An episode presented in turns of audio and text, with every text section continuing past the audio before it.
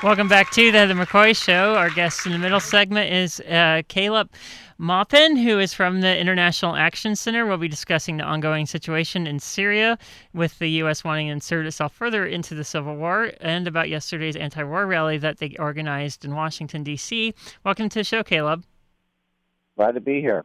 Oh, I'm glad to have you. Um, I think most of our listeners remember the lead up to the Iraq War with Hans Blix, UNWMD research team finding nothing, Colin Powell falling on his presidential aspiration sword with his infamous UN speech, complete with foggy pictures, Dick Cheney playing the late Tim Russert like a well oiled oiled fiddle every Sunday on Meet the Press leading up to the war, Judith Miller using Dick Cheney's numerous ramblings and telephone uh, on the telephone as claims as uh, facts for her stories, which ran on the front page of the New York Times. And of course, the infamous quote, We don't want the smoking gun to be a mushroom cloud in the sky. Fast forward 10 years to today, what, to what is currently happening in, in Syria. A civil war has been happening for two years. Uh, the, the U.S you know, people have been kind of ignoring it for the last two years as well. Since the coverage of the Civil War has been spotty po- uh, prior to the possible direct U.S. involvement, can you give us a summary of the Civil War and what we want to inject ourselves into? Well, essentially, uh, the U.S. has already injected itself in. This civil war is manufactured by the United States. Okay. Um, our tax dollars are directly going to a group of people called the Syrian rebels most of which aren't Syrian. Many are from Qatar and Jordan, um, uh, places like Libya, and have been imported. And there is a civil war going on. And these rebels in Syria are committing crimes against humanity. Um, you know, they're going into villages, they're they're killing people. Um, they they uh, they're they're just doing outrageous things. The United Nations has reported that they're actively recruiting children as young as 11 and 12 to fight in their ranks and it's a bloody conflict um, between between these rebels that are supported by our tax dollars and the Syrian government. And these rebels are losing. They're losing because they don't have support on the ground. The people of Syria don't support them. Most of them aren't Syrian, and they're they're doing awful things. People can't even go onto onto the, the roads in Syria because they're afraid of being hit by rebel snipers. I mean, that's how how, how intense the violence is there, and, yeah. and people people don't support the rebels, and they're losing. And so the U.S. wants to send cruise missiles to do what what the rebels can't do for them. And and this talk of a chemical weapons attack is is is outrageous because these these rebels have been using sarin gas. They have been using sarin nerve, nerve gas. Carla Del Ponte from the United Nations has confirmed these rebels have used chemical weapons before. So it's it's a very frightening situation, and there's a war going on, and essentially essentially there's a talk of a cruise missile strike now. These rebels being funded by our tax dollars are losing. Yeah, one of the things that you just reminded me of is one of the WikiLeaks documents that Chelsea Manning leaked was uh, it was it was a diplomatic cable talking about how the U.S. can destabilize uh, Syria. They're basically doing that now.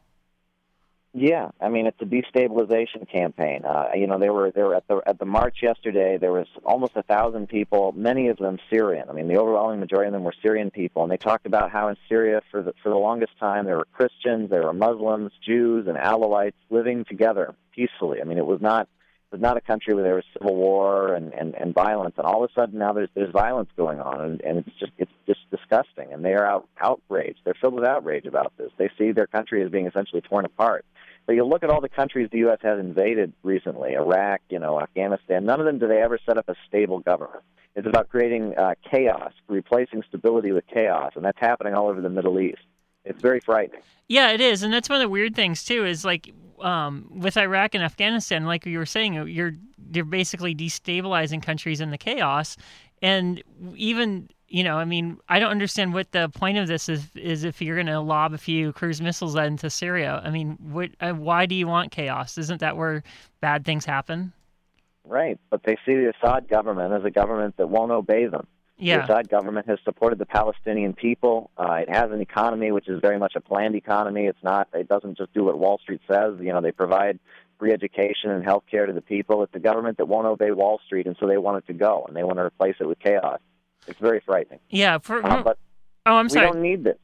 Uh, we can't afford it with the with the budget crisis in this country. They're closing hospitals and schools. They're laying off teachers. This is a frightening situation. All the the money that could be spent uh, you know, on this war, this one million dollars for every missile that could go to to provide for basic human needs in this country, but instead it's going to a war in Syria. That's outrageous. Oh, it is outrageous. Um, one of the other outrageous things I was reading about was this, um, the rebels that the U.S. is funding are basically religious fundamentalists. Uh, can you talk more about that? And have we learned nothing from our involvement in Afghanistan in the early '80s?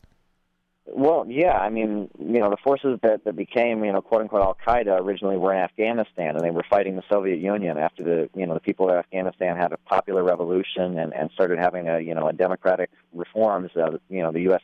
sent in the Mujahideen to bring them down, and the Soviet Union sent in their troops to defend Afghanistan from the Mujahideen, and then, you know, essentially, you know, the forces that are now Al Qaeda were the people that were supported by our tax dollars in the 80s uh, to, to fight the Soviet Union. And now here in in uh, Syria, you see a similar situation where where um, a, a lot of the chants, and this is something. There was a woman I, I met who who is was kind of a diplomat who who actually just walked up to the march, and she said she speaks Arabic. And when she sees these these rebel marches in Syria, she hears them chanting in Arabic. They're chanting their.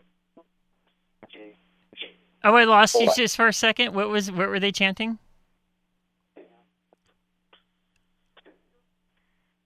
I think we do some extreme Sunni I think we're having cell connections. Um, what were the, uh, one more one more time, and I'll try to reconnect with you. What were they uh, screaming to the um, in Arabic? They're screaming "Death to Alawites." Oh, okay. Death to Alawites. Alawites uh, are, are, viewed by some extreme Sunni sects as a as a heretical thing, and so they're calling for death of, for for this religious group.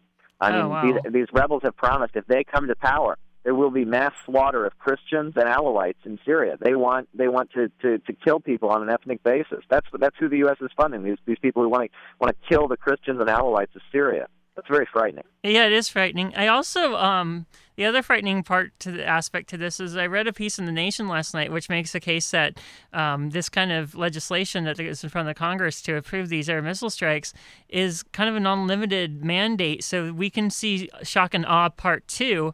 Um, so again, we took out Syria's infrastructure. What's the second part of this plan? Well, yeah, I mean, and you know, they're talking now. Um, you know, they're talking of a 90-day bombing campaign. 90 days of bombing. Can you imagine how much damage can be done to, to human life in 90 days of bombing?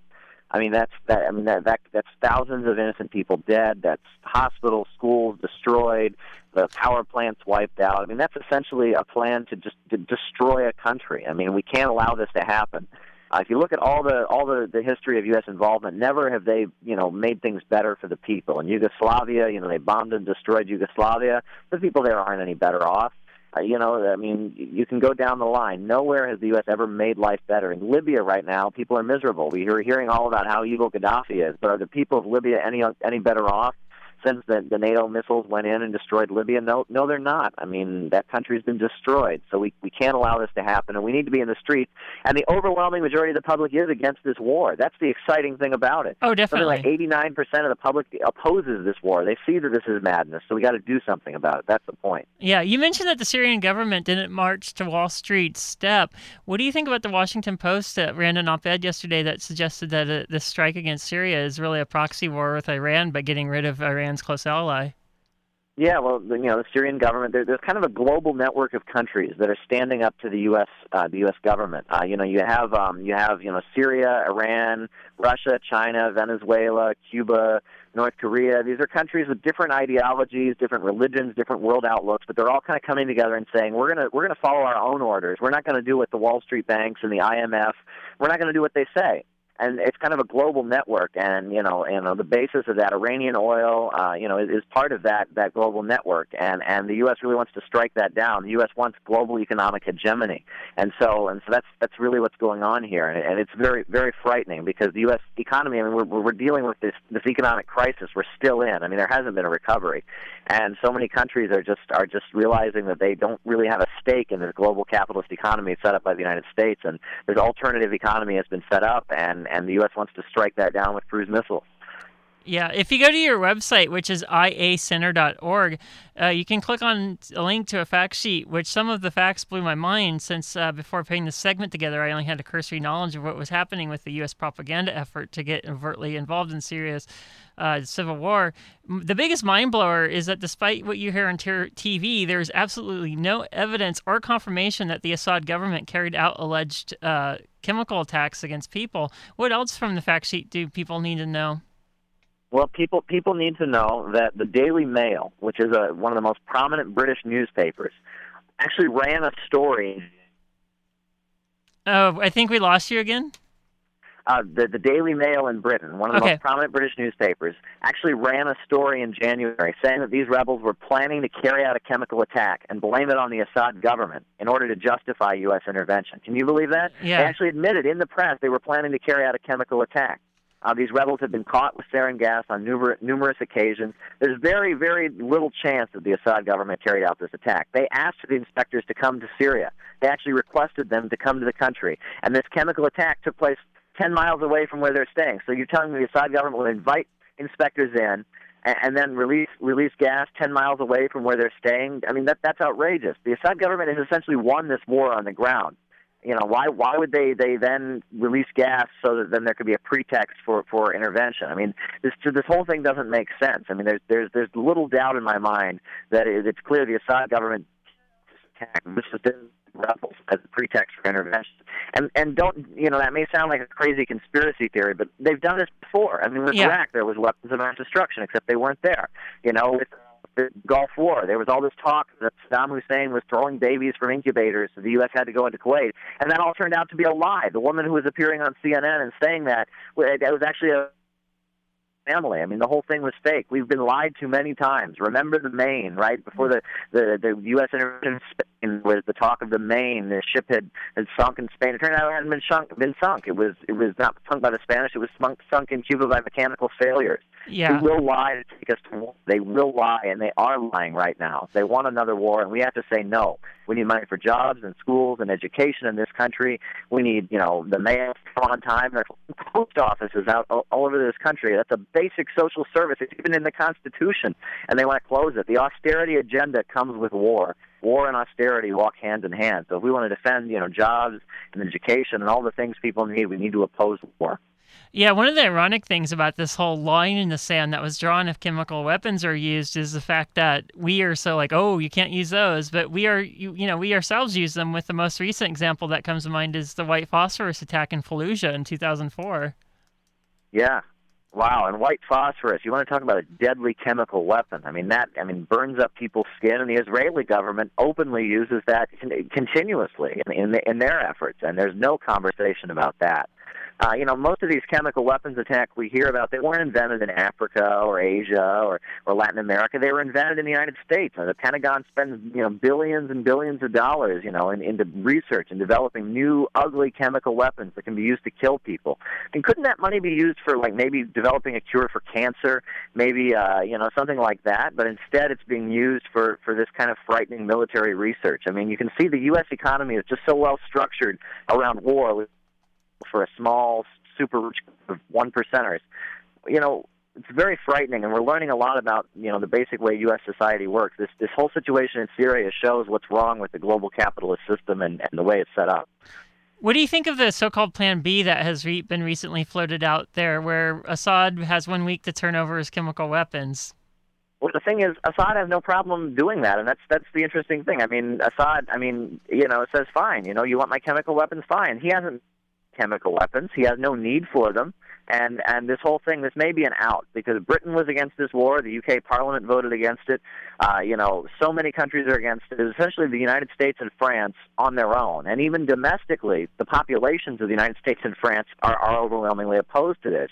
And I think that, that, that they realize that, that an attack on Syria could essentially it could lead to World War III because that that could get Iran involved, it could get Russia and China involved, and I think there may be some sections in the houses of power that are that are nervous and they don't want to. They they know that that this is a little this is a little more. They'll, they'll have bitten off a little more they can than they can chew, as as as you might say. Yeah. And I think they're they're they might be looking for a way out. But the thing is, Assad Assad hasn't been chemical weapons. It's the rebels that have been using chemical weapons, and and I think that I think that this may be kind of a diplomatic way out for the U.S. That doesn't mean this is over. I mean, how many times did they threaten to invade Iraq before they finally did? It just means that this this incident and this may be a, without a war that this be resolved. Just the people overwhelmingly need. We don't need a new war. Yeah. Are there any local actions in Southern California that International Action Center car- plans to carry out so people can get involved with the anti-war movement? Well, you know, the folks with uh, the Los Angeles and San Francisco International Action Center are great folks. You know, I was out there in LA to build a, a Stop War on Iran demonstration, you know, with, with John Parker and, and Maggie and others. And I, I can promise you that they're doing everything they can to stop this war and, and that, that they'll have plenty, plenty of actions planned. Uh, the, the recent news, you know, has kind of, you know, we're, we're going to figure out what, what what action to take, but I am confident that we'll be out in the streets like we always are, making clear that that we're opposed and trying to build resistance on behalf of the people. I can guarantee you that. So go to iacenter.org and find out what we're up to because we'll be doing something. I can promise you that. And my guest for this segment has been uh, Caleb Maupin from the International Action Center. Thanks for being on the show this morning. And glad to be here. And good Thank luck you with your actions. Sure thing. Okay, Yep. th- this is the Heather McCoy Bye. Show. Bye.